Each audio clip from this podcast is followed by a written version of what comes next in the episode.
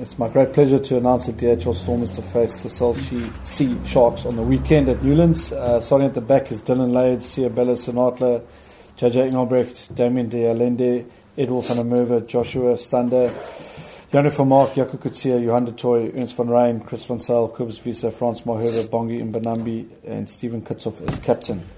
Uh, on the replacements bench is Scarra Ntubeni, Corne Fourie, Will David Mayers, and Chris Massane, Justin Phillips, Jean-Luc Duplessis, and Dan Kriel.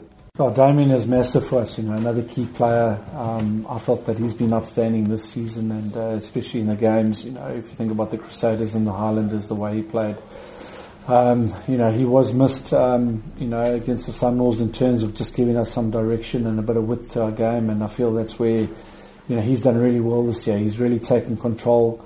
Um, he's been that link man between you know the outside backs and, and what's happening up front. Um, he gets us that go forward, you know, when he when required. But you know his kicking game has come along as well, and um, you know, and once or twice he's put some guys into space. So you know we're very happy he's back. I felt that Dan Kriel last week also played well.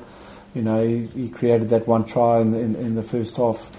But um, yeah, just just that experience of having Damian back and um, just giving the confidence to the outside guys that he's there and giving us a bit of momentum.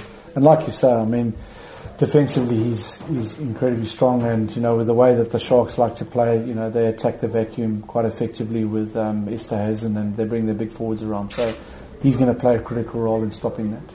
You know we've had to work incredibly hard to get to where we are. You know I think that halfway through the competition it was you know, it was pretty tough going for us, and uh, we had one or two results which were close, but you know, those losses sort of put us in the back foot, and we've had to sort of fight our way back.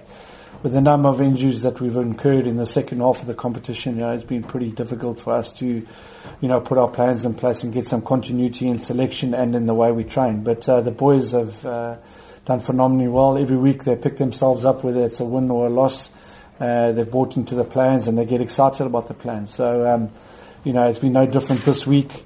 Um, you know, we're not really focusing on the on the quarterfinals of the playoffs yet. You know, it's just about you know the result in the weekend. You know, if we we win, we go through, and uh, wherever our travels lead us, you know, we look forward to that on Sunday. But uh, it's all about the Sharks and getting the result this weekend. If we lose, you know, then we we're pretty much out of the competition. So it's been a good week in that regard, and um, you know, just getting that focus right on the Sharks and you know, the players have brought their part, you know, with buying into the plans and bringing in the energy. And, and like I said, with all the injuries that we've had, you know, every, every day, you know, the players have come in, um, you know, trained hard, um, contributed in the meetings, r- regardless of whether they've played, you know, had one game for the Stormers or, or played 60. So uh, it's, um, it's certainly, there's excitement around the camp in order, you know, for about the result in the weekend, and that's all we can focus on.